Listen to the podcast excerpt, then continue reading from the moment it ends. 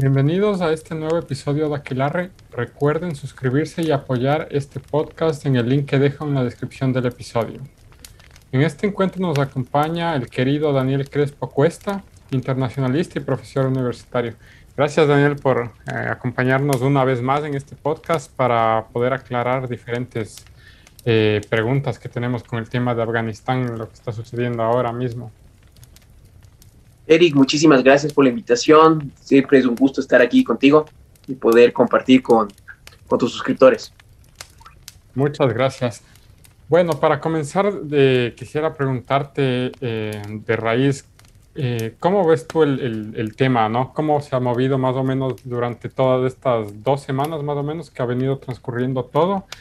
Porque, mm, o sea, yo esperé a este, hasta este punto para hacer el podcast contigo para ver cómo evolucionaba la noticia, ¿no? Y qué acontecimientos iban sucediendo. Y, no es sino hasta hacer, hace, ayer me parece que hubo el atentado este de, parte del de Estado Islámico de ISIS en Kabul, en el aeropuerto. Entonces hay cosas que siguen sucediendo con el pasar de las horas, ¿no?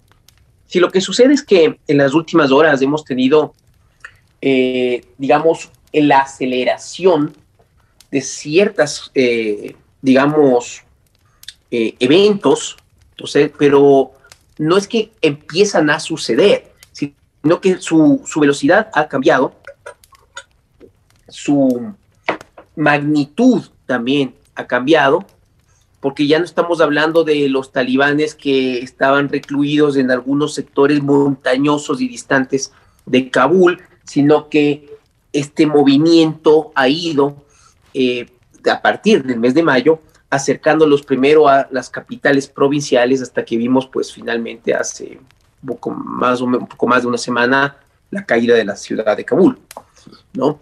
El, pero no es que empieza ahí, se hace tremendamente visible en ese momento y genera expectativa mundial, pero eh, para quienes hemos estado tal vez no por tal vez por motivos académicos siguiendo esto de cerca, ya hace un año, poco menos de un año, comenzó a generar preocupación cuando los acuerdos de Doha que se alcanzaron entre el gobierno de Donald Trump y los talibanes, y hay que aclararlo, sin contar con la presencia del gobierno afgano, eh, ya pusieron un cronograma de salida de las tropas estadounidenses, de sus aliados, que no ha sido ni ordenada ni adecuada y que ha terminado en las escenas trágicas que hemos estado viendo. Claro, y si no me equivoco, la, la, fecha impuesta por, o bueno, propuesta por Donald Trump fue el 1 de mayo del 2021, ¿no? La fecha fue empezar efectivamente, el, o sea, este, este cronograma es como digo, porque bueno, aquí hay que repartir culpas, ¿no? Va a llegar un momento en que vamos a tener que hablar de eso. Claro. El, y el, porque tengo a veces la impresión de que hay quien dice, no, es que esto es por Trump, es que no, es que esto es por Biden. A ver, a cada quien le va a caer lo suyo. ¿Sí? A Trump le cae esto porque hay que entender qué hubo detrás de la negociación. O sea, tenemos primero una negociación el, que se hizo en época electoral. No hay que olvidarnos las fechas, esto es muy importante. Él ve, las, él ve los números y vuelve a una vieja promesa de campaña que era sacar a las tropas de Afganistán y vio en ese momento, en septiembre del año pasado, la posibilidad pues de mejorar su imagen, mejorar sus puntos.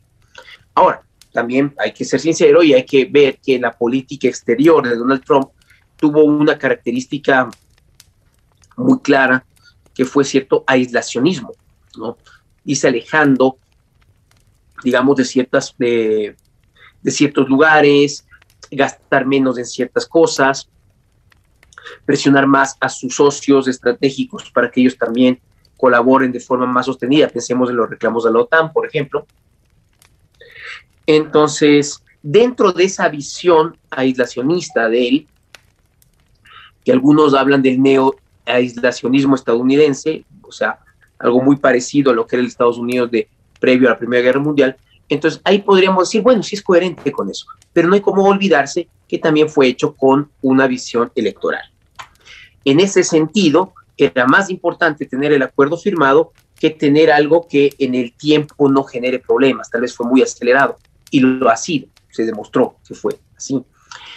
Pero lo importante era tener el acuerdo en la mano de cara al electorado estadounidense. Otro error estratégico en este sentido fue no tomar en cuenta al gobierno del presidente Gana. Sí, es verdad que era un gobierno deslegitimado por escándalos de corrupción, por su falta de presencia en algunas zonas del país, el, pero no dejaba de ser el gobierno respaldado por los Estados Unidos. Ahora, entonces uno podría también decir, eh, bueno, es que en el caso de Biden, entonces él ya tuvo el acuerdo en las manos, sí, pero podía ser mucho. No hay que olvidarnos que cómo se desenvolvió no, no fue tan, tan estratégicamente, eh, o sea, me refiero, no fue eh, elaborado de una manera estratégica, ¿no? O sea, ya tenía el plan y el acuerdo hecho por Trump, sin embargo, la, la manera de, de, desenvolver toda la planificación de, de, salida de las tropas, etcétera, simplemente fue hecho a la patada, ¿no? Porque incluso hay algunas cosas como, por ejemplo, que eh, Biden tomó la decisión de salir eh, definitivamente en septiembre, ¿no? Él dio la fecha y, ni siquiera se puso en contacto con los líderes de la Unión Europea para, para acordar algo, ¿no? Y, hay cosas como que no le respondió el teléfono durante dos, tres días al primer ministro eh, británico Boris Johnson, etcétera. Y esas cosas son, son muy reprobables para un líder de Estado, ¿no? Lo que pasa es que, claro, vamos a ver, veamos un poquito el manejo justamente ahora por parte de Joe Biden, porque ha habido quienes han querido decir, bueno, entonces Biden ya estaba con las manos eh, atadas, digámoslo así.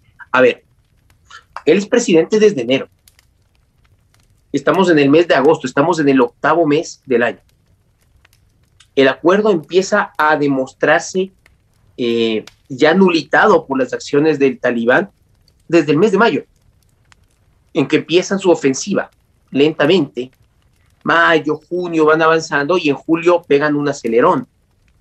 Pero entendámonos, entonces en el momento en que ya mayo, inclusive junio, yo me, yo me atrevería a ir más lejos, a principios de julio, si es evidente que están violando el acuerdo, que están atacando a las tropas afganas, que están presionando de, ese de esa manera el desmoronamiento del gobierno, entonces era el momento para decir, el acuerdo está roto.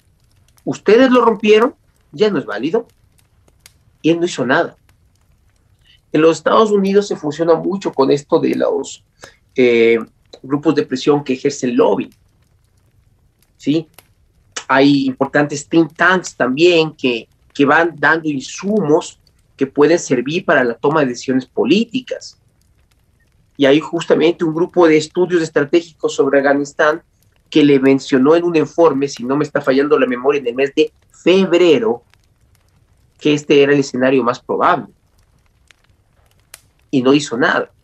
Claro, o sea, hay, hay, hay bastantes informes, eh, bueno, no informes, sino reportajes, más bien dicho, de algunos medios de comunicación como el Wall Street eh, Journal, que explican que mm, eh, Biden y toda la inteligencia de Estados Unidos tenían pronosticado que los talibanes iban a, conquistar, digamos, eh, Afganistán de una manera mucho más rápida de lo que el presidente estaba o sea, preveyendo, ¿no? Y sin embargo no hizo caso a la inteligencia de su propio país y estas son las consecuencias, ¿no? Y bueno, o, sea, ahorita estamos hablando bastante de datos y números que son como los hechos, ¿no? Pero bueno, al final yo quisiera también preguntarte ya opiniones un poco más personales tuyas, ¿no? Pero bueno, eso más al final. Ahorita podemos eh, seguir discutiendo, o sea, lo que Biden, o sea, la mala gestión de Biden, primero que nada, eh, tomando, digamos, el partido para él, para Estados Unidos únicamente y, olvidándose de que tiene aliados también que estaban apoyando a Estados Unidos allá, ¿no? Y olvidándose que estos aliados necesitaban también ser parte de este plan, de ser informados, de, no sé, de articular un plan para que sea un poco más elaborado, ¿no? Pero Biden simplemente hizo lo que le dio la gana, eh, yo no sé si basándose en un, en, un, en una excusa más emocional porque él perdió el hijo, eh, de cáncer por servir en la guerra y todo este tema, ¿no? Entonces, no sé si eso, además de la edad que tiene, eh, lo predispongan para actuar de esta manera tan abrupta, ¿no? Y, tan, y con tan poco tacto para ser el hombre más poderoso del mundo, con el ejército más poderoso del mundo, entre comillas, porque ahora, o sea, la gente dice, o sea, ¿qué pasa? Porque, o sea, estos eh, talibanes están, están haciendo que el ejército más poderoso del mundo se rinda. Y bueno, o sea, yo sé que históricamente los, eh, en, Afganistán eh, los talibanes han, han, sido una fuerza muy fuerte, ¿no? A pesar de su, de su poco número, ¿no? Ya sucedió con el Imperio Británico, sucedió también con, eh, con la Unión Soviética y ahora vuelve a pasar con Estados Unidos. Entonces, es algo que pasa comúnmente allá. Sin embargo, sin embargo, a pesar de todas estas derrotas de otros imperios o países con bastante poder militar, digamos. No sé por qué viene a pasar ya hoy en día, o sea, que no hay historia militar, no hay, no hay, o sea, no, no me explico el por qué sigue pasando, cometiendo mismos errores. Biden hoy en día es como que un hazme reír, ha hecho quedar al país más poderoso en cualquier sentido como un chiste. Y, y, hoy en día es percibido como un presidente desinformado, porque, o sea, no, no hace caso a su inteligencia no planea las cosas bien, no incluye a, sus, a, sus, aliados en los planes, o sea, es, un, solo cabe poner en la mesa que hubiera sido mejor que, que, Trump haya hecho algo, o sea, si hubiera ganado él, o, qué, ¿no? Porque, o sea, esto es un desastre tal cual y, no se sabe qué pudo haber sido una mejor opción en este punto, ¿no? Sabes que, por ejemplo, el, es interesante, ¿no? A veces este, esto que es muy, muy eh, popular, diría yo, en los Estados Unidos, esto del what ¿no? Claro. El, sí, tal vez Trump tuvo sus errores en la firma, digamos, del acuerdo, el acelerado que fue. Claro, y, dar una fecha exacta de salida, ¿no? Porque eso también es una cosa que, siempre. Eso, eso, eso no se poner un deadline, autoponerse un deadline, es, o sea, es algo malo, o sea, es tonto, porque te estás autoponiendo una fecha que si no la cumples vas a quedar mal y vas a sabotearte a ti mismo, ¿no?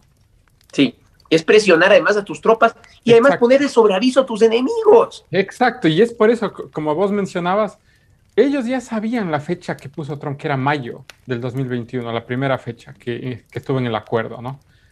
Por eso es que ya estaban replegándose, estaban acercándose más y, estaban tomando más ciudades, porque ya sabían la fecha de límite. Igual con Biden ahorita, septiembre 11. ¿Por qué crees que están hechos, están los machos ahorita de que si es que no se van en septiembre 11 va a haber consecuencias? Los talibanes diciendo eso a Estados Unidos. Y eso es a lo que me refiero. Unos talibanes hablándole así al ejército más poderoso del planeta. O sea, ¿en qué mundo vivimos? Yo ya no sé. lo que sucede es que, claro, como ya saben, en efecto, y, él se ha ratificado en la fecha, hay tres cosas, eh, bueno, antes de esto, volviendo al Wadif, yo, yo me atrevería a pensar, obviamente nunca lo vamos a saber, que Donald Trump, en exagerando, en mes de junio rompía el acuerdo. Ustedes, ustedes están cumpliendo, hasta aquí llegó esta vaina. Yo creo por su forma de actuar y cómo él ha actuado con China, con Corea del Norte, yo creo que habría sido muy previsible que él no se dejaba ver la cara así. El, pero ha dicho tres cosas que me parecen bien interesantes volver. Por ejemplo, en efecto, un presidente que tanto, tanto criticó que Estados Unidos le quitaba, que Donald Trump le, le hacía daño a la imagen de Estados Unidos, que iba a volver a acercarse a sus socios europeos, y lo primero que hace es actuar sin consultar. Y el desaire de hace dos días, ¿no? Se reúne el G7, el G7 le pide ampliar plazo, no, señores, no. O sea, tomando una actitud cuasi matonil. Segundo, un presidente cuyas decisiones no toma en cuenta a sus, socios, no toma en cuenta la inteligencia del país. Eh, y en efecto, yo coincido mucho contigo, ¿no? Yo me imagino que tal vez entre la edad y el sentimiento, y con la edad el sentimiento se hace más fuerte, de, lo, de su hijo, que también lo vi, que lo mencionó, ¿no es cierto?, en, la última intervención que le escuché el día de ayer. O sea, bueno, el, porque ya estamos casi, casi viernes, el, la, intervención sobre los atentados del aeropuerto de Kabul hizo mención a su hijo. En efecto, lo hizo. Entonces, eh, yo, yo sí creo que hay un factor ahí donde él, en términos políticos, no actúa como un actor racional. Y lo tercero, en cambio, él, como digo, es coincido plenamente contigo. Yo no sé en qué momento se puso tan popular esto de a qué periodista se le ocurrió de, porque suena muy bien como titular, Afganistán, la tumba de los imperios, ¿no? Y para, me imagino que es para un poquito a eh, ponerle un poquito de paños mojados, paños húmedos a la derrota. Eh, pero históricamente no es así, ¿no? O sea, si ya nos podemos analizar un poco más claro, más bien Afganistán, justo por su posición entre la India y la meseta iraña, tuvo, fue como Bactria, que era el nombre que se le conocía en la antigüedad, fue parte del imperio sasánida, fue parte del imperio Alejandro Magno. De hecho, Alejandro Magno se casó con una princesa bactriana, o sea, que vendría a ser hoy afgana, eh, que fue la madre de su, de su hijo, ¿no? Roxana. Él fue parte del imperio parto, tuvo un reino muy particular y eso es bien interesante, justamente esa combinación de elementos griegos con propios, el reino greco-bactriano. Y, y, bueno, y para entender lo de los británicos, que también se ha mencionado mucho últimamente, hay que meterse en otro tema, que es lo que se llamaba en geopolítica el gran juego, o el gran juego de Asia, que tiene que ver con las disputas entre la expansión del imperio ruso en Asia Central y la consolidación del imperio británico en la India. Entonces, al final, lo que, lo que sucede es que no solo hay que pensar en por qué los británicos no llegan a dominar completamente Afganistán, sino que ese es el acuerdo con los rusos. Hacer lo que se conoce como un buffer state, un estado tampón. De manera que, bueno, tú, yo, tú llegas hasta aquí, yo llego hasta acá, y estos manes se quedan en la mitad y así no, ya hasta ahí llegamos. Este es, de esta manera no nos topamos entre los dos, no nos rozamos, no entramos en conflicto. A pesar de ello, termina siendo protectorado británico. O sea, los británicos incluso, bueno, quedan en el acuerdo con los rusos, pero por debajo ejercen más influencia en Afganistán. Entonces, claro, más bien ahí, bueno, ya habría que matizar el asunto de la Unión Soviética, la salida de los soviéticos ya en los ochentas, también es el momento en que la Unión Soviética está colapsando, ¿no? O sea, no hay que olvidarse que el muro de claro, ya no tenía dinero para financiar su, su, su guerra ahí, ¿no? Ni nada. O sea, ya no hay que olvidarse, ¿no? De esa parte. de alguna manera ha sido como, creo yo, una forma de un poco matizar el, el desastre actual, ¿no? Que es una intervención de 20 años, no hay que olvidarnos, ¿no? Entonces, igual una presencia de 20 años sí es importante, pero aquí la pregunta es, ¿por qué falló? O sea, tú estás ahí 20 años y no logras establecer un gobierno firme, han surgido un montón de teorías, digamos, de, posturas al respecto, análisis que hablan de la corrupción del gobierno, de que si bien el ejército estaba muy bien equipado y entrenado por los Estados Unidos, de hecho me puse a averiguar, es verdad, realmente los comandos afganos son muy buenos, pero el problema es que la masa general del ejército mal pagado, no se les pagaba. había mucha gente que justamente por esa situación tan compleja vendía las armas, vendía los suministros, vendía las, las municiones. Sí, sí, eh, eso te iba a comentar. vi que, estaban eh, subastando las gafas de visión nocturna en el mercado negro, que desaparecían. Y obviamente, o sea, ese es un problema gigante, ¿no? Que no se les pagaba bien y bueno, además de eso no había la suficiente motivación anunciándoles que ya se iban a retirar las tropas estadounidenses. Entonces el factor psicológico fue bastante fuerte, ¿no? Por ese lado. Claro, y por ejemplo, una cosa que yo creo que considero que hasta, yo creo que la palabra es puerca, ¿no? El Joe Biden diciendo que es que los afganos no están defendiendo, oye, veamos los números, Oigan, en serio, no, no seamos así indolentes. Entre ejército y policía han muerto 70 mil afganos. No estoy hablando de civiles, solo de ejército y policía.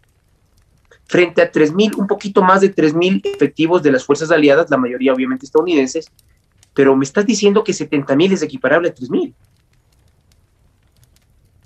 O sea, oye, 70 mil. Estás diciendo que esa gente no se está jugando el pellejo. Más los que vayan a morir después del, de la retirada, ¿no? O sea, exacto. Entonces, es hasta indolente. O sea, fueron unas palabras realmente indolentes. Eh, fue escupir sobre sus aliados, sobre esa gente que se está lanzando a los aviones. El, el golpe, el golpe que está recibiendo en esos Estados Unidos es muy fuerte. Es muy pronto, eso sí, yo creo que es muy pronto como para hablar de un declive de la hegemonía estadounidense, es muy pronto porque los Estados Unidos ya se ha recuperado de otros golpes, Vietnam. Eh, tanto se hablaba de Vietnam hasta hace unos años, y bueno, los Estados Unidos se reconfiguró de eso, ¿no? Otra cosa es que tuvo, tuvo más aciertos en otras áreas del globo para demostrar su capacidad como hegemón mundial. Ahora habrá que ver, ¿no? Habrá que, es muy pronto, como te digo, entonces es medio difícil aventurarse, conjeturar. Yo estuve leyendo muchos eh, artículos, sobre todo del Wall Street Journal y de, Deutsche Welle también. Y en muchos de estos artículos me encontré con opiniones de, politólogos, sobre todo, que, que ponían sobre la mesa una opción que me llamó bastante la atención, que decía básicamente que por qué Biden y su gobierno están sacando a todo el mundo y no dejan simplemente una base de 8.000 soldados, por ejemplo, en Afganistán. ¿Por qué no lo está haciendo? ¿Y por qué si tiene bases en muchos otros países que hoy en día no son tan necesarios como yo que sé, España, por ejemplo, que tiene dos bases con no sé, no me acuerdo cuántos eh, miles de militares en Alemania, en Japón, en Corea, que si bien necesitan, digamos, una pequeña cantidad de presencia eh, estadounidense occidental en Asia, ok, pero no son países que requieran, digamos, de ese nivel, ese número de soldados, ¿no? O sea, imagínate, España, dos bases. Ya con una en Alemania y estás en Europa. Y entonces la postura de estos políticos es ¿por qué no dejar? Y sí, ajá, o sea que ya con tres soldados en la embajada te quedas, porque, o sea, en Europa ya está ahí, o sea, no hace falta. Pero ¿por qué no en países como Afganistán, que hay conflicto, no dejar, no sé, uno, un número prominente de soldados, que en este caso decían 8.000 a 13.000, para que colaboren de manera eh, constante con las fuerzas afganas y no, o sea, y el factor moral, este factor tan importante psicológico moral, no se desestabilice y no se desplome, como ya pasó ahora. Que las fuerzas afganas sientan que tienen el respaldo aún de Estados Unidos, que aún tienen una base ahí, que aún hay soldados que van a estar permanentemente ahí soportando a la fuerza, o sea, a los policías de la Fuerza Armada y al gobierno. Porque el gobierno de turno también ahí en Afganistán, ya viste que se tomaron Kabul y salieron volando. El presidente, no ¿dónde está? En Dubái, no me acuerdo en, qué país está, hablando desde allá. O sea, salieron volando, volando salieron. Y eso es porque Biden justamente quiere sacar hasta el último soldado. Y una cosa justamente que ahora me, me acuerdo es que la última vez que habló, que fue hoy, o eh, sí, hoy, eh, dijo que iban a seguir con, la, con, la, con los planes de evacuación incluso después de que todos los soldados americanos estén afuera. Y eso, o sea, en mi cabeza suena estúpido porque si ni con los soldados ahí pueden evacuar efectivamente, ¿cómo van a evacuar a la gente del aeropuerto sin soldados? Y después de lo que vimos hoy, ¿no? Exacto, y con atentados y con las cercas que tienen los talibanes en los aeropuertos hoy, con los soldados ahí les tienen cercados. Imagínate sin soldados. Y aún así quiere seguir con el, entre comillas, plan de evacuación. O sea, eso es imposible, no lo va a lograr porque entre el Estado Islámico, entre los talibanes y entre eh, las personas que quieren salir a toda costa de ahí, o sea, va a ser un caos. Yo no sé cómo, o sea, cómo se maneja este, este presidente para tomar decisiones tan abruptas como esas, ¿no? Eh, tratando de, llenar simplemente, como ya hablamos, la, el deadline que se autoimpuso y poniéndose los pies a sí mismo para, para incumplir con sus aliados, para incumplir con su propio pueblo, para incumplir con los, con los afganos que, que tanto colaboraron con el ejército estadounidense y con el ejército de los diferentes países de Europa. o sea, están comprometiendo bastante la integridad de, muchos países, de muchas personas y la, estabilidad de, yo qué sé, política y, no sé si hasta la confianza que hay en, la OTAN, en, la Unión Europea y Estados Unidos, etcétera, ¿no? O sea, no sé si esa confianza se haya debilitado. Bueno, la verdad es que sí, o sea, yo creo que tú has dicho unas cosas que súper claras, ¿no? no se trata solamente de Estados Unidos, o sea, esto afecta también a la OTAN, que en teoría es la alianza militar más importante del mundo, y ya en términos culturales, civilizatorios, es un golpe a Occidente. Es un golpe a Occidente. Y a veces mm, desde América Latina nos olvidamos que nosotros también somos parte de este Occidente. ¿No? Aunque sí, tal vez seamos los, no, no, no seamos el, el hermano buen puñete como es la OTAN, pero somos parte de ese occidente.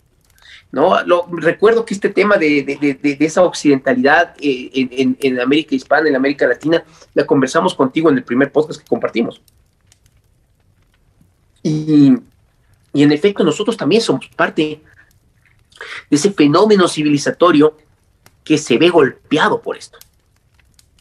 También lo somos.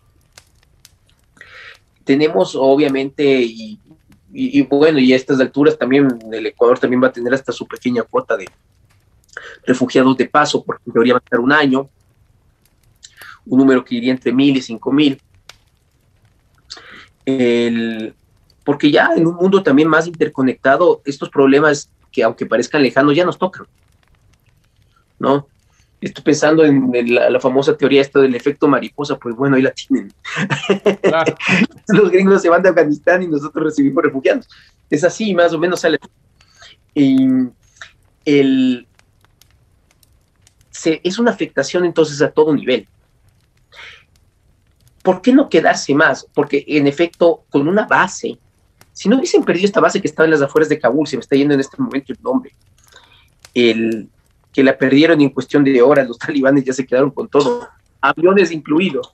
Claro, y los talibanes se cogieron los carros y todo, ¿no? Están ahí manejando los, los, carros que eran de, de los gringos, pues ahí están. ¿Y por qué abandonaron? Los, los están paseando. Todo, todo están ahí, o sea, no tuvieron ni la decencia de dejar destruyendo, o sea, nada, nada.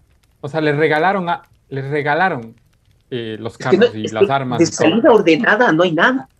De salida ordenada, eso, eso es una huida. Exacto, exacto, es, huir, es huir, o sea, es una retirada vergonzosa que, que, Biden, porque, o sea, qué vergüenza, o sea, qué vergüenza como país, qué vergüenza como Occidente, qué vergüenza como todo, porque esa planificación, si es que se le puede llamar planificación, fue la, o sea, fue, digamos que de, la historia más reciente de Estados Unidos, la peor de todas. O sea, esta guerra que es de 20 años, o sea, no es cualquier guerra, es la guerra más larga que ha tenido Estados Unidos. Y que, que haya un plan de, evacuación, que sea una rendición ante todos estos eh, eh, problemas con, los, eh, o sea, con, los talibanes y también, digamos, o sea, con, ISIS y todo esto y vayan huyendo, o sea, y te pones a pensar, ¿valió la pena estos 20 años de guerra, toda la sangre derramada, valió la pena. En, dos semanas se tomaron el país los, talibanes. Eh, Estados Unidos ganó, eh, ganó, perdón, Estados Unidos perdió 3 eh, billones en español de, de, dólares en toda la guerra, 3 billones, que en inglés serían 3 trillones de dólares, que equivale a la economía entera de Francia e Italia juntas. ¿Y para qué? Para que en dos semanas los talibanes se cojan todo el país y, se acabó. O sea, gastaron tanto dinero en entrenamiento para, los, eh, para las fuerzas afganas, por 20 años entrenándoles, dándoles el mejor equipo, y cayeron en una semana. Entonces uno se pregunta, ¿valió la pena todo esto? ¿Valió la pena esta retirada tan vergonzosa? ¿Por qué no hay una base ahí, no? Porque una base ahí significaría un cambio rotundo a todo lo que está pasando ahora empezando desde eh, los actos terroristas que están volviendo a pasar, como ya pasó eh, en, el aeropuerto. Yo creo que inclusive es un insulto, en efecto, como tú dices, a los muertos, ¿no? El para qué tanto tiempo ver. Uno aquí puede hacer un poco de cronología, yo creo. ahí Barack Obama, y podemos volvernos un poquito más en el tiempo, ¿no? En el momento en que, bueno, ya fue derrotado eh, el talibán, se establece un nuevo gobierno con mucha rapidez también en el 2001, ¿no? Sigue ahí la presencia porque no hay que olvidarse que por términos étnicos y geográficos, la etnia más importante de Afganistán, que son los pashtunes, también tienen una fuerte presencia en Pakistán. Entonces, el movimiento hacia allá es bastante sencillo, porque además en, Pakistán existen ordenamientos administrativos territoriales eh, que tienen bastante autonomía, las regiones tribales tienen mucha autonomía, entonces los pashtunes se mueven con muchísima facilidad de un lado al otro de la frontera, y eso permitió que muchos simplemente se muevan para allá. No, no, no, no es que fueron, digamos, eh, destruidos, sino que simplemente se reorganizaron al otro lado. Y eso también permitió que, por ejemplo, salga Osama Bin Laden. Y así ya voy. Si ya Osama Bin Laden muere, los Estados Unidos en ese momento podía planificar algo mejor. Y Obama. porque ese era el primer objetivo, ¿no? Pero no pasó. No lo hizo. Entonces Biden dice, bueno, sí, nuestro objetivo era eso, que por los ataques del 11 de septiembre, oye, bueno, tú eras vicepresidente en esa época, pues, pana. ¿Te acuerdas cómo se llamó la operación de matar a Bin Laden? No me ¿Cómo se llamó? ¿Cómo se llamó esa operación? Siempre tiene unos nombres muy bombantes. Ah, ah, pero bueno, ahorita que me haces acuerdo, en, esa, en ese periodo que eh, Barack Obama estaba en la presidencia y, y, y Biden era vicepresidente, cuando encontraron, o sea, esto es una anécdota, ¿no? Que cuando encontraron a, a Bin Laden, eh, obviamente el presidente siempre tiene que hablar con el vicepresidente y todo para efectuar el plan, ¿no? Que en este caso era eh, acabar con él. Y, Biden el famoso se opuso. cuarto de guerra. Ajá, exactamente. Y Biden se opuso a que entren las fuerzas estadounidenses, eh, invadan la casa donde se suponía que estaba Bin Laden y efectivamente asesinarlo, ¿no? O sea, se puso. Entonces ahí vos ves la, calidad de, mm, eh, o sea, no sé cómo llamar el, tono de, que tiene, ¿no? Biden, que es que súper más blando. En cambio, Barack Obama en ese sentido fue un poco más duro y dijo, o sea, que entren. O sea, aunque mi vicepresidente no apruebe esto, yo soy el, presidente y que entren y que confirmen que ahí está y que acaben con esto de una vez. Y, y eso es lo que pasó. Entonces, si es que te pones a pensar, si es que esa operación hubiera sido hoy o sea, Biden simplemente decía, no, no, no, es que no, no, no. Porque ves que tiene un carácter débil. O sea, yo sé que está viejo y todo, pero, o sea, eso era que piense antes de que se lance para, para estar gobernando a Estados Unidos. Porque es un país que, que necesita tomar decisiones rápidas, fuertes y muchas veces violentas, porque así es el, mundo, así es la vida. Y necesitan de decisiones que sean efectivas, además de todo, ¿no? No como ahora. Mira, qué interesante. Yo no sabía esto que tú me estás contando ahorita, de que Biden se había puesto a la operación. No lo sabía. Mira, qué interesante, pero eso nuevamente, claro, saca a la luz esto que tú estás mencionando, ¿no? De la debilidad de carácter y también demuestra lo errático de su comportamiento, ¿no? Le está quedando con demasiada rapidez muy grande el puesto. Porque ser presidente de los Estados Unidos incluye un conocimiento profundo de la geopolítica. Porque no eres el presidente de El Salvador o de Haití, ¿no? Que, que, que de asuntos geopolíticos muy poco o nada tienen que preocuparse. No, tú eres el presidente de la primera potencia del mundo. O sea, tú tienes intereses en todo el globo. Y eso te requiere, sí o sí, tener un conocimiento mucho más profundo de lo que está pasando alrededor. Muchos han hablado, por ejemplo, de lo que pasa es que no se ha entendido la realidad tribal de Afganistán, que la cultura. Oye, 20 años. 20 años. Me estás diciendo que nadie en 20 años tuvo capacidad para planificar una estrategia a largo plazo. 20 años es una generación. En 20 años nadie pudo poner eso en, orden. O lo que sucede es que la estrategia te falló por otros lados. Vuelvo a lo mismo de antes, o sea, es que esto es multicausal, o sea, aquí hay un punto que me parece muy válido de, mencionar, como a veces nos queda lejos en el, mapa. La gente, eh, y yo he visto algunos analistas acá en el Ecuador, un poquito querer manejar el mismo discurso de cuando se habla de los temas del Medio Oriente. Momento, no es del Medio Oriente. Eso es Asia Central. Empecemos por ahí. Sí, está cerca, ¿sí? Les, separa justamente Irán de los que son ya los países del Medio Oriente. El, son países del ámbito musulmán, pero eso es todo.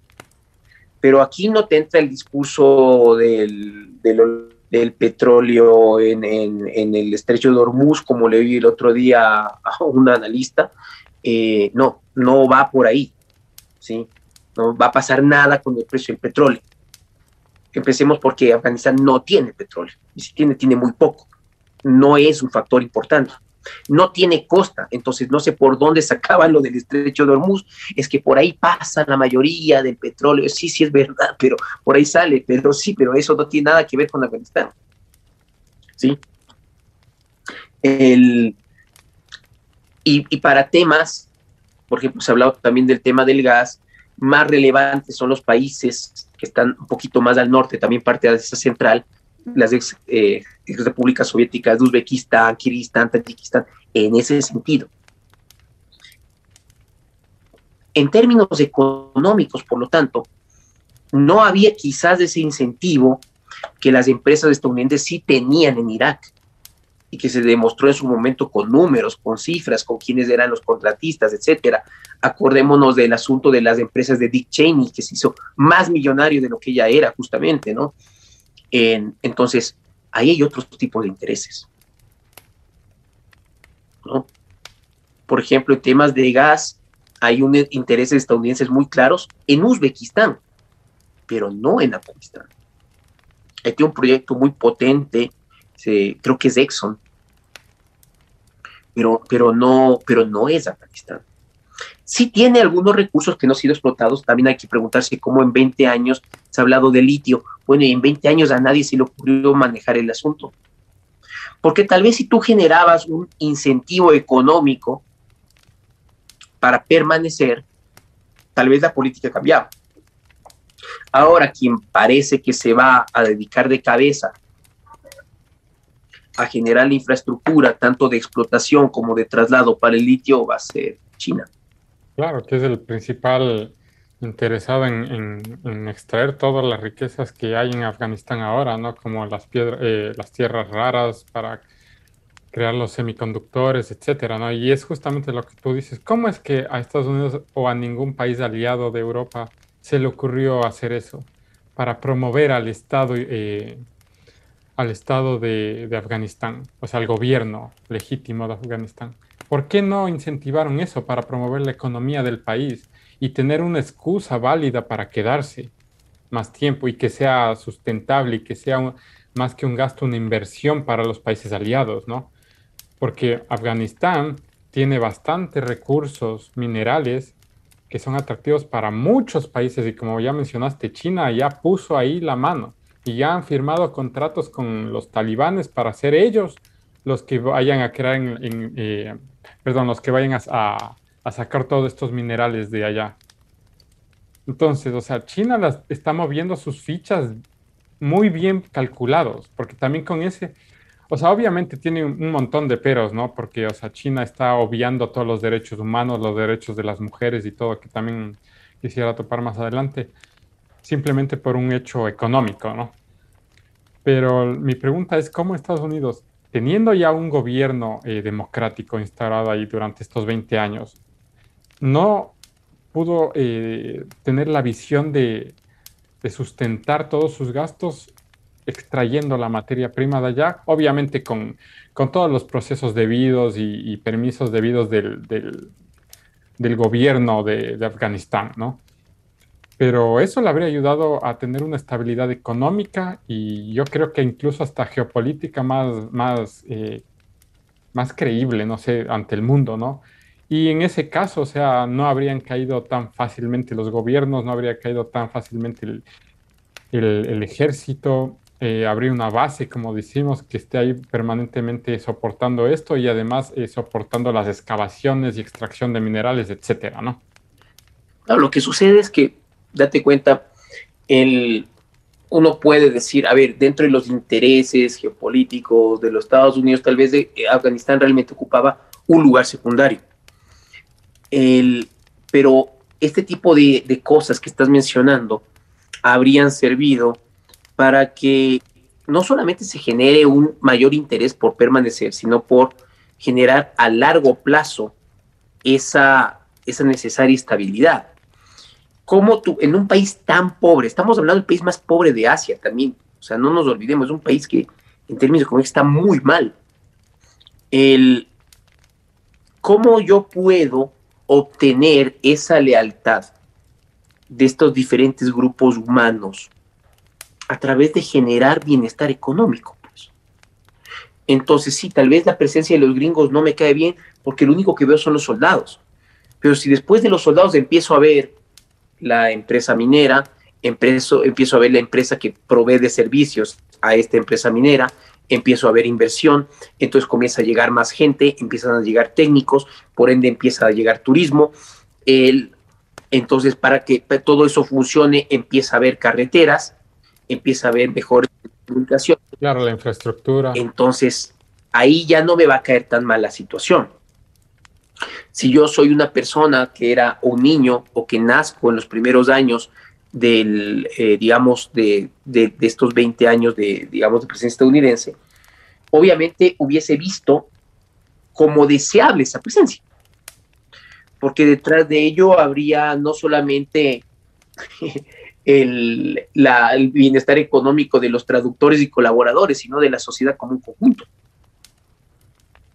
Habría sido mejor. De alguna manera esto le pone las cosas más sencillas a China, porque para China, en cambio, Afganistán sí está en su área de influencia.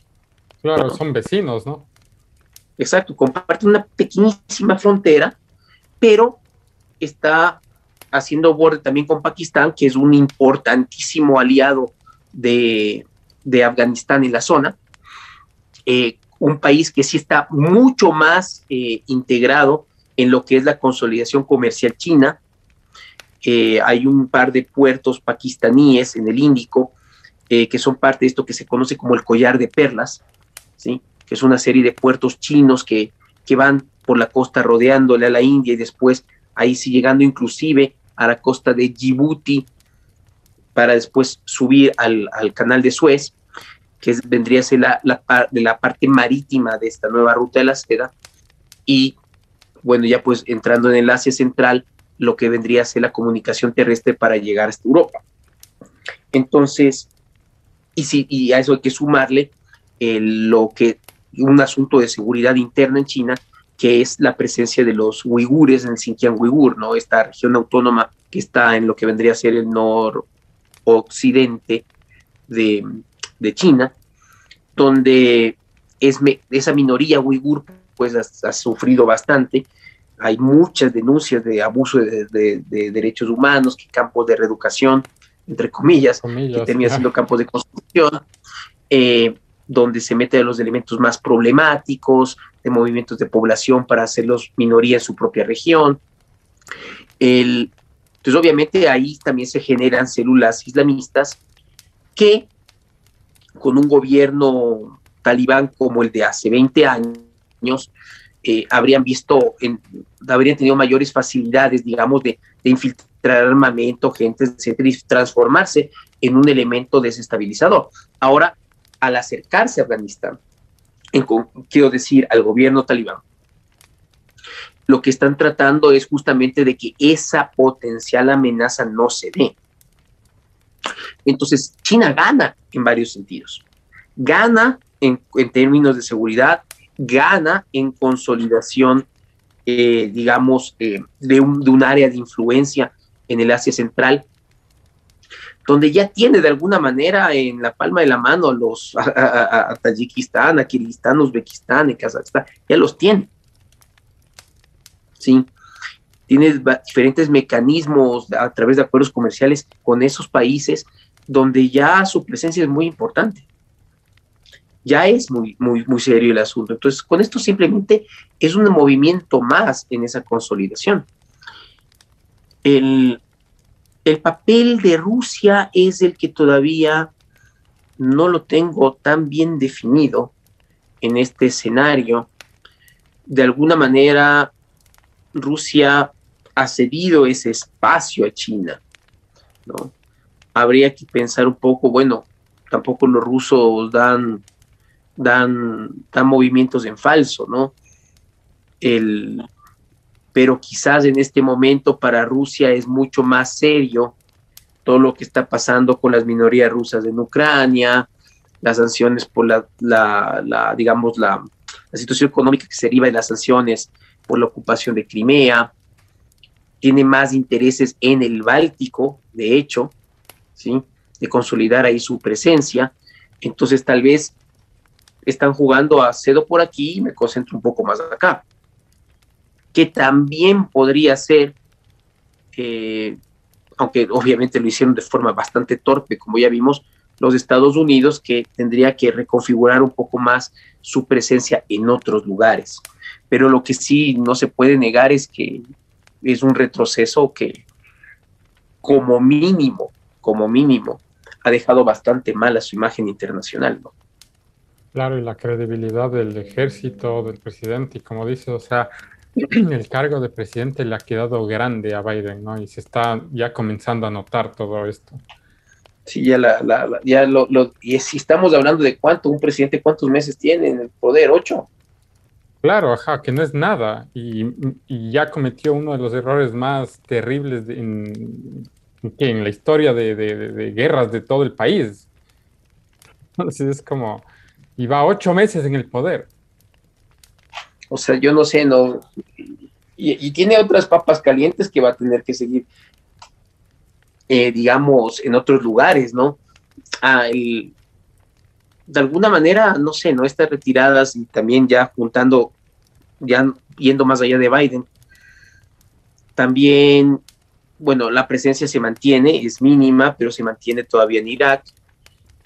Pero aunque no fue tan sonado, porque no fue obviamente tan dramático el asunto, también prácticamente Trump en, a, finales de su mandato también dejó prácticamente abandonados a todos estos grupos, a esos milicianos sirios, que sí, sí fueron bastante útiles para, para golpear y quebrar al Estado Islámico.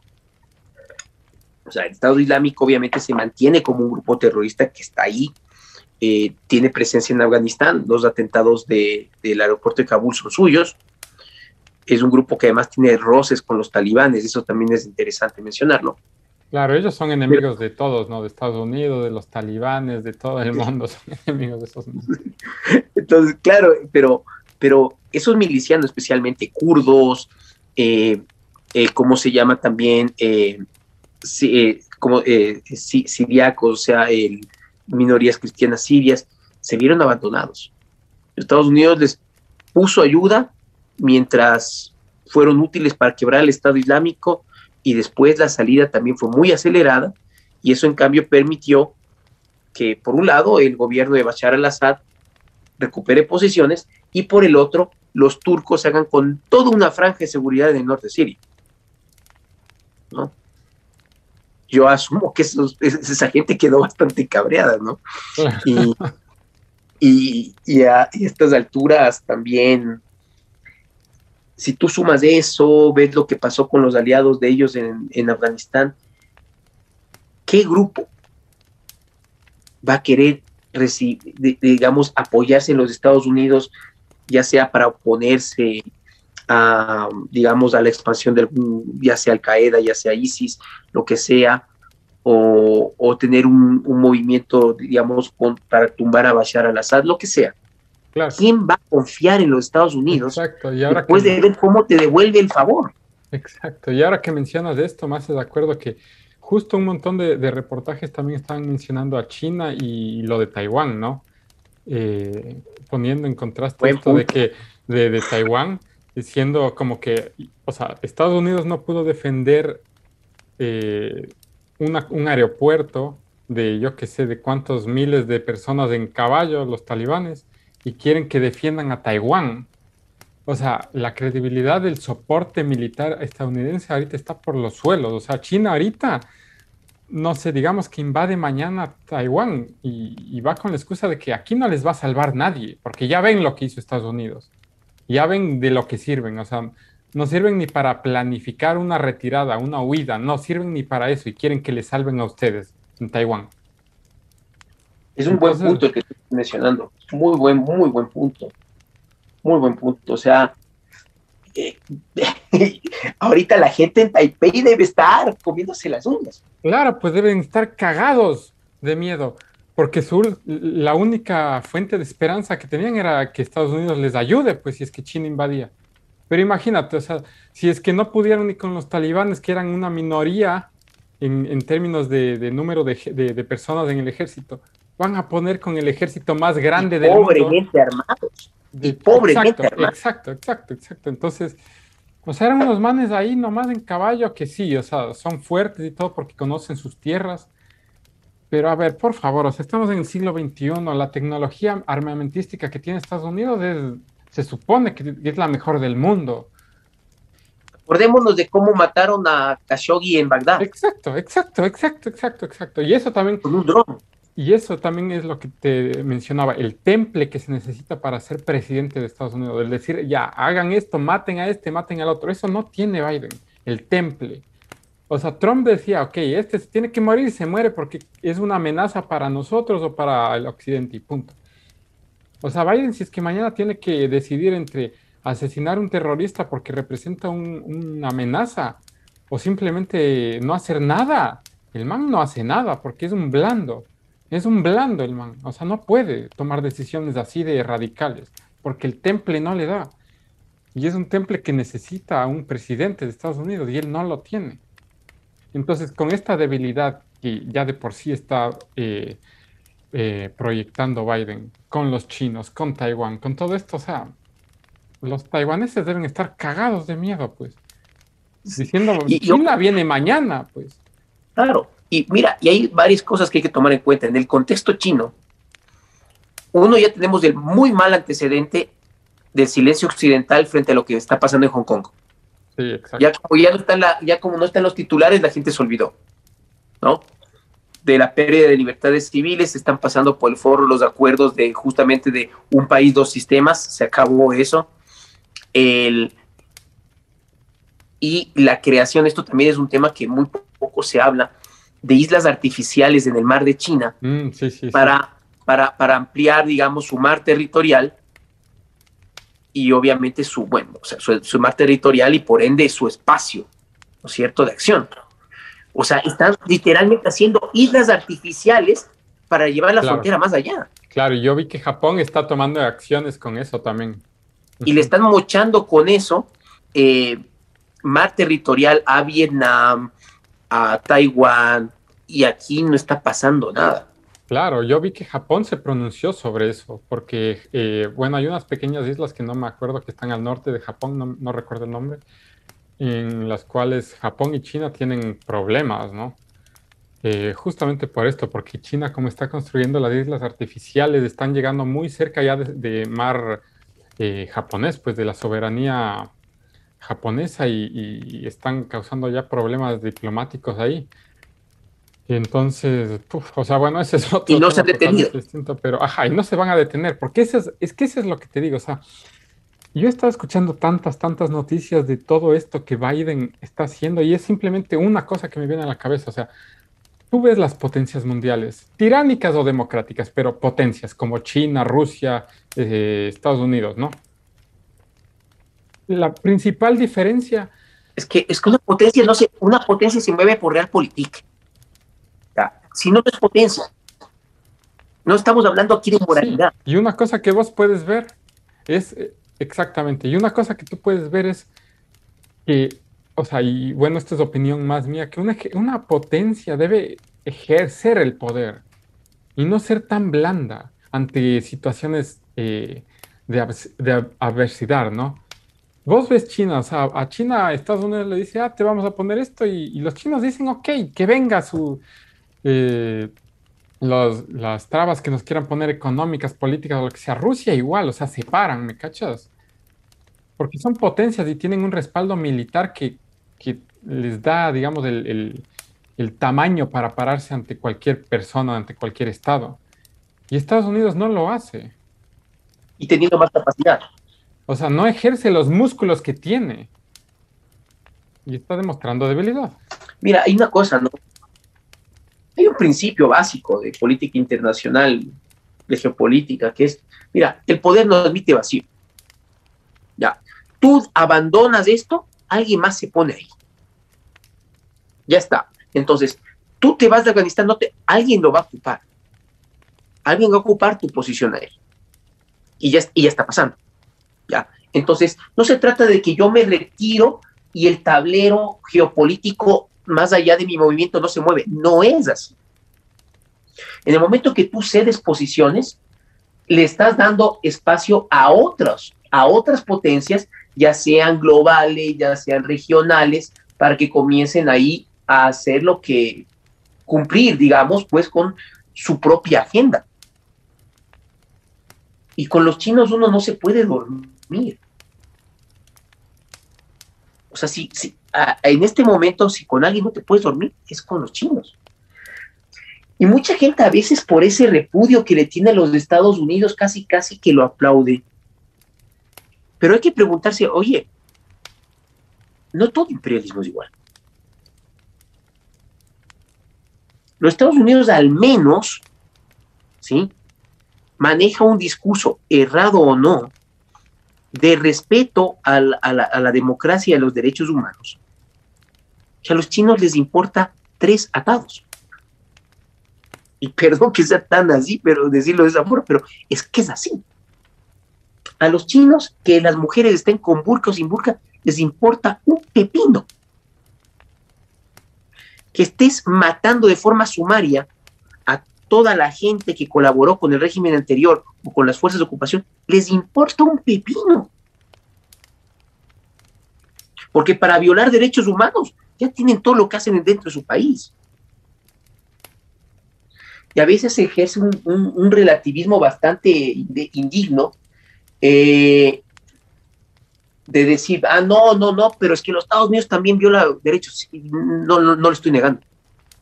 Pero una cosa es, y a ver, quiero ser súper claro, a ver, no voy a defender lo que pasa en la base de Guantánamo, porque está mal, pero no me vas a decir que eso es lo mismo a lo que están haciendo en el Tíbet o lo que están haciendo en el Xinjiang Uyghur. Las proporciones son abismalmente diferentes. ¿Ya? Probablemente los proyectos hidroeléctricos que quieren hacer en la meseta del Tíbet, donde nacen algunos de los ríos más importantes del sudeste asiático, termine generando problemas de contaminación y abastecimiento de agua a varios países del sudeste asiático, desde la India hasta Vietnam. Tampoco se habla de eso. Va a salir en los medios cuando ya suceda. La construcción ya está empezada. Y nadie está diciendo nada de eso. Entonces también es la cuestión se vuelve bastante reactiva, ¿no? Es como que también la comunidad internacional está esperando que, a que ya pase el masazo para decir, uy, chuta, era de haber hecho algo. Claro, exactamente. Es como después de ver un partido que salen todos los especialistas diciendo era de hacer esto o era de hacer lo otro, en vez de, o sea, tuvieron 20 años para pensar todo eso. 20 años. Y no pensaron ni siquiera en una salida digna. Es que esta salida es todo menos digna, además. Claro, es eso. O sea, es, es vergonzosa, es patética y pone a todos los países aliados de Occidente en una, en una en una posición de vergüenza.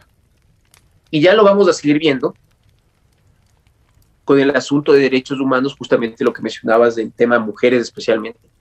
Claro, que es algo súper importante porque allá eh, se van a manejar con la, con la ley islámica, ¿no? Que es la Sharia. Porque, obvio, tú ves en, los medios de comunicación diciendo eh, que los talibanes sí vamos a respetar los derechos de la mujer y todo, pero dentro de lo que dice la Sharia. Y, o sea, lo que dice ahí es que las mujeres son menos que animales. Sí, pero es el mismo grupo, es el mismo grupo que te dijo, no vamos a, tener más movimientos militares hasta en el mes, como vamos a primero negociar con el gobierno y no va, van a parar las hostilidades y acaba de pasar lo que acaba de pasar. Exactamente. Es la misma gente, es la misma gente que dice que no va a haber represalias y ya hay videos de ejecuciones sumarias. Exacto. Exactamente, o sea, eh, hay, hay pruebas históricas y pruebas recientes de que eso no se está cumpliendo y no se va a cumplir, porque, a ver, o sea, ya tienen la ley, la ley islámica ahí en la mano y, si es que quieren, entre comillas, respetar los derechos de la mujer dentro de la ley islámica, van a seguir iguales porque los derechos dentro de la, de la mujer dentro de la ley islámica son casi nulos. La mujer dentro de la, de la ley islámica es, casi como un perro.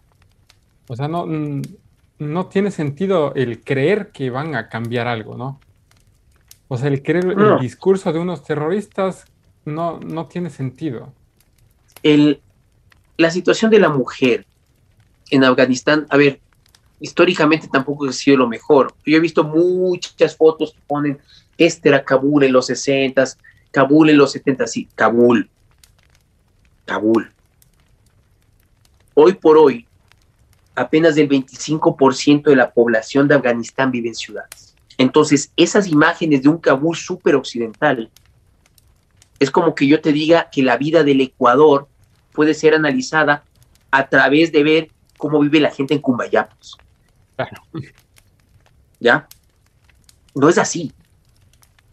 Eso es, eso, es, eso es la foto de un momento muy concreto de una élite muy occidentalizada y cercana a la monarquía. Es como que yo quiera definir igual cómo era Irán en la época del Shah y ponga las imágenes de, bueno, tal vez en Irán la cosa era un poquito más avanzada, y había unas capas medias bastante occidentalizadas. Estoy pensando, por ejemplo, justo el relato de Persepolis es buenísimo en eso, ¿no? De Marianne Satrapi, pero que es un cómic bestial, la película también es muy buena. Sí, sí, yo he leído, a mí me encanta Persepolis. Sí, y, pero hay que pensar que el país no es solo es eso, pues. Entonces, entonces cuando dices que no, es que era un país muy occidentalizado, no, no, había una élite muy occidentalizada pero el país, el interior del país, donde vivía la enorme mayoría de la población, nunca lo fue. Entonces, partamos de ese hecho para entender que la población femenina tampoco es que la pasaba muy bien antes.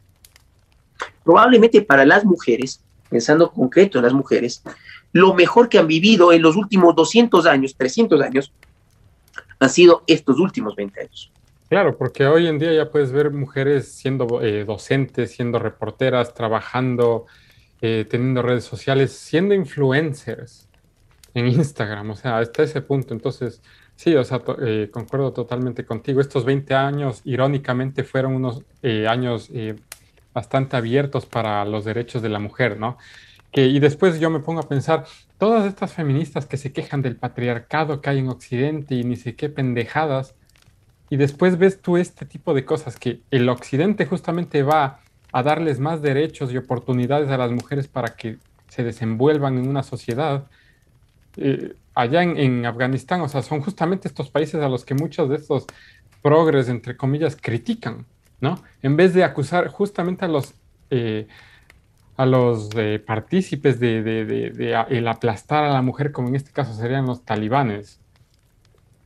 O sea, no sé si es que alguna feminista vaya a ir a protestar a alguna embajada, alguna cosa por, por esto, ¿no?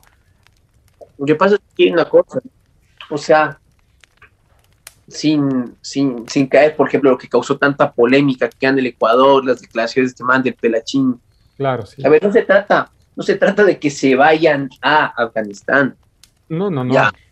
no, pero tanto se ha golpeado a la tradición política y cultural de Occidente, desde Occidente, tanto se le ha golpeado, que me encantaría que en cambio, en, vez de decir, ahí está, ahí está, que en Afganistán, dense cuenta, esto debería servir para revalorizar y apreciar en su real dimensión lo que es ser occidental. Exacto. Lo que es ser una mujer occidental. ¿Por qué puedo llegar inclusive a extremos que, no comparto para nada, como estar en muchas hacer destrozos en una manifestación sin sentido, porque no creo que mucho de lo que pasa en las tenga sentido, habrá quien crea que sí, yo no lo soy, pero puedes hacerlo porque vives acá. Puedes inclusive cometer esos excesos, aunque tú creas que no son excesos, porque tienes la fortuna de vivir en una sociedad occidental. Claro, exactamente. Que respeta la opinión y la libre expresión de personas, ¿no? Cosa que si te vas a un país, a una dictadura, a algún país como, ya ves, Afganistán, donde hay radicalismos, o sea, te matan, te matan y se acaba el problema. Entonces, entonces mira, tal vez ese occidente al que tanto le escupes, con el discurso del patriarcado y del techo de cristal y tantas vainas, tal vez ese occidente no es tan malo. O sea, más bien, en vez de decir, oigan, vayan a Afganistán, que me pareció una estupidez, cojan y digan, oigan, valoren Occidente. Valoren Occidente. Occidente no es esa caca que ustedes creen que es. No es eso. Occidente es un espacio de, de libertad como nunca ha habido en la historia humana. Si es que eso no es suficiente para valorar el legado occidental, bueno, tal vez, tal vez apaguemos, apaguemos el micrófono y vámonos. Claro. es eso justamente, o sea, el, valorar, ¿no? Lo que se tiene, porque como, como digo, o sea, es, o sea, ese tema del patriarcado, esas pendejadas, acá en Occidente, poniendo en contraste con lo que realmente está pasando en Afganistán, si es que algo se le pareciera a ese mítico patriarcado, serían los, los talibanes. Eso sería patriarcado. Eso. Eso, pero acá no hay eso. O sea, hay que poner el contraste y como bien dices, apreciar lo que acá tenemos, porque acá una mujer puede hablar, puede trabajar, puede hacer lo que le dé la reverenda gana. Mira, hay cosas que mejorar. Claro que hay que mejorar muchas cosas. Claro, nada es perfecto. Especialmente en los países hispanoamericanos hay mucho que mejorar. hay un machismo que existe, sí, pero una cosa es machismo, otra cosa es hablar de esa estructura, de esa entelequia llamada el patriarcado que existe solo en sus cabezas. Y hay que trabajar. Pero lo que se ha logrado en las últimas décadas, por ejemplo, es muy, muy, muy importante. Muy importante. Y hay que valorarlo. ¿Eso significa que, no hay que hacer nada más? No, no, no. Nadie está diciendo eso. Pero querer comparar a, a, ciertos comportamientos machistas que todavía hay acá, con eso. Claro, no tiene punto de comparación. Es cuando menos una indecencia. Cuando menos una indecencia. Por no decir ignorancia sí mismo. Porque en el momento que estás comparando eso, es simplemente para mantener vivo tu posición política, tu ideología. Pero sin convalecerse en lo más mínimo ni de la realidad ni de la historia.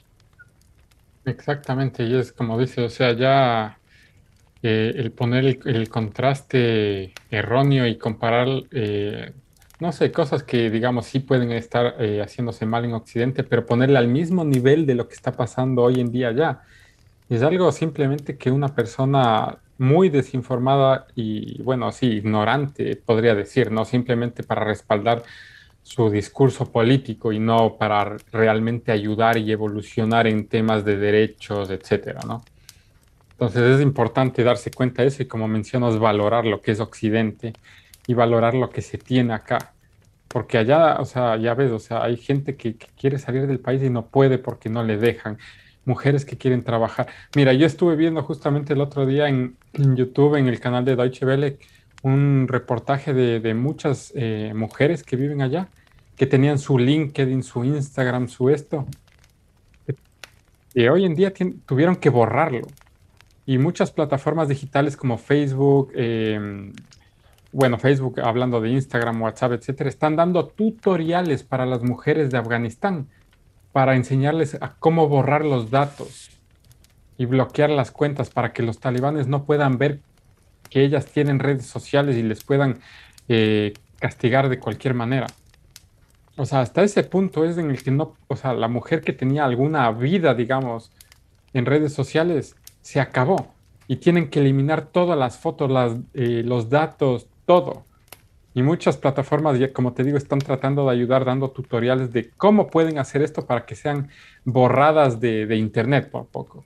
Y los talibanes no puedan acceder a información de redes sociales, de nombres, de fotos y cosas así. O sea, que es algo de no creer, porque es, o sea, es algo barbárico. O sea, no, en, el, en pleno siglo XXI y estamos viendo cómo una ideología tan extremista como es esa puede castigar a, a, un ser humano de una manera tan cruel como puede ser morir a, a pedradas simplemente por usar un traje de baño. O sea, es, es, la edad media ya. Es que ni es eso. Es algo peor. Porque ciertos, eh, porque a veces, bueno, también se le cae mucho, se le da palo la edad media, pero en, en el, por último, tocaría entenderle su contexto histórico, por último pero en el mundo actual, que ya es otra realidad, si antes estuvo mal, ahora es exponencialmente peor defender esas posiciones. Y yo tengo la certeza de que lo que se viene es peor. O sea, nosotros estamos empezando a ver el inicio del horror.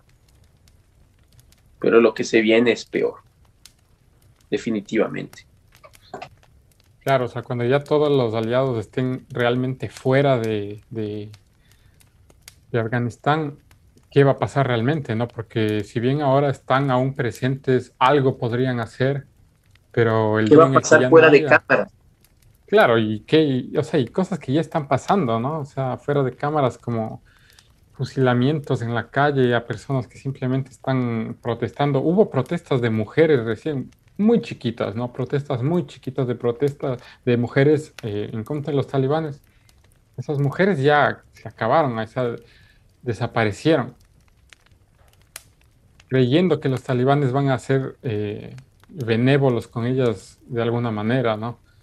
Y, no es así, o sea, el fanatismo deriva en este tipo de acciones violentas, barbáricas, en las cuales no hay opción a, dialogar de alguna manera, algún acuerdo, ¿no? Porque como ya hablamos, la Sharia, la ley islámica, es la ley para ellos y se acabó, o sea, no hay más que eso. O sea, para mujeres y también hablando para minorías, yo que sé, de, de homosexuales, etcétera, ¿no? Que son, que bajo la ley islámica es, o sea, un, o sea, un pecado, ¿no? Y si eso le sumas la discriminación a ciertas minorías étnicas, justamente dado que el núcleo mayoritario de los talibanes son pastunes, grupos como los azaras la van a pasar muy mal. Ah. Entonces, una mujer que además de ser mujer, sea, como dije antes, sea hazara de esta minoría étnica, pucha, la va a pasar re mal. O sea, realmente esa gente está muy complicada.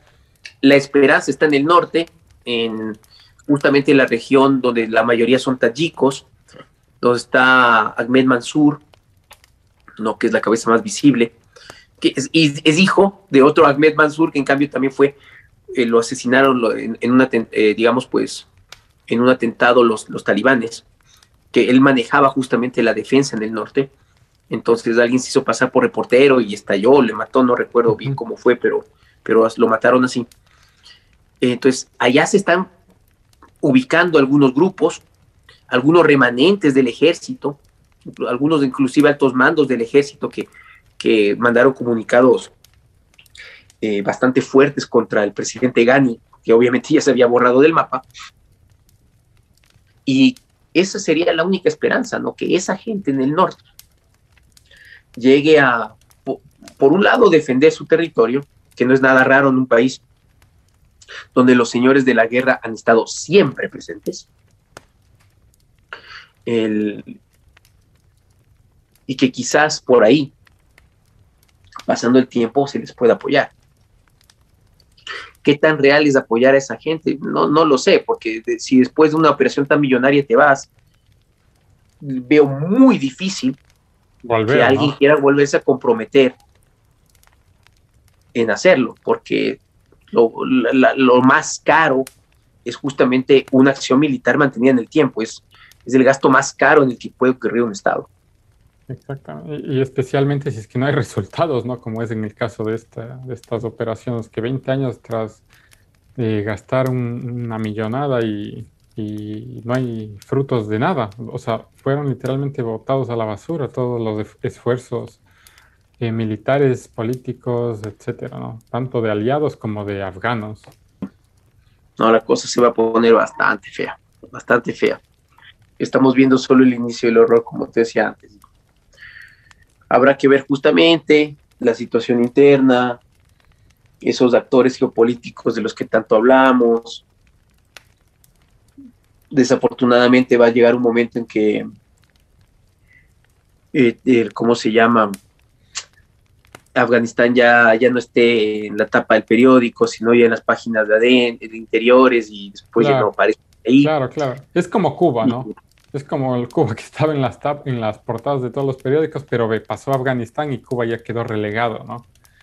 Entonces, es, o sea, y así lamentablemente es como funcionan muchos medios de comunicación y, la política y todo en general. O sea, pasa una cosa y en ese momento es la noticia, pero después pasa otra y, queda ya relegado lo que pasó antes, ¿no? Así va.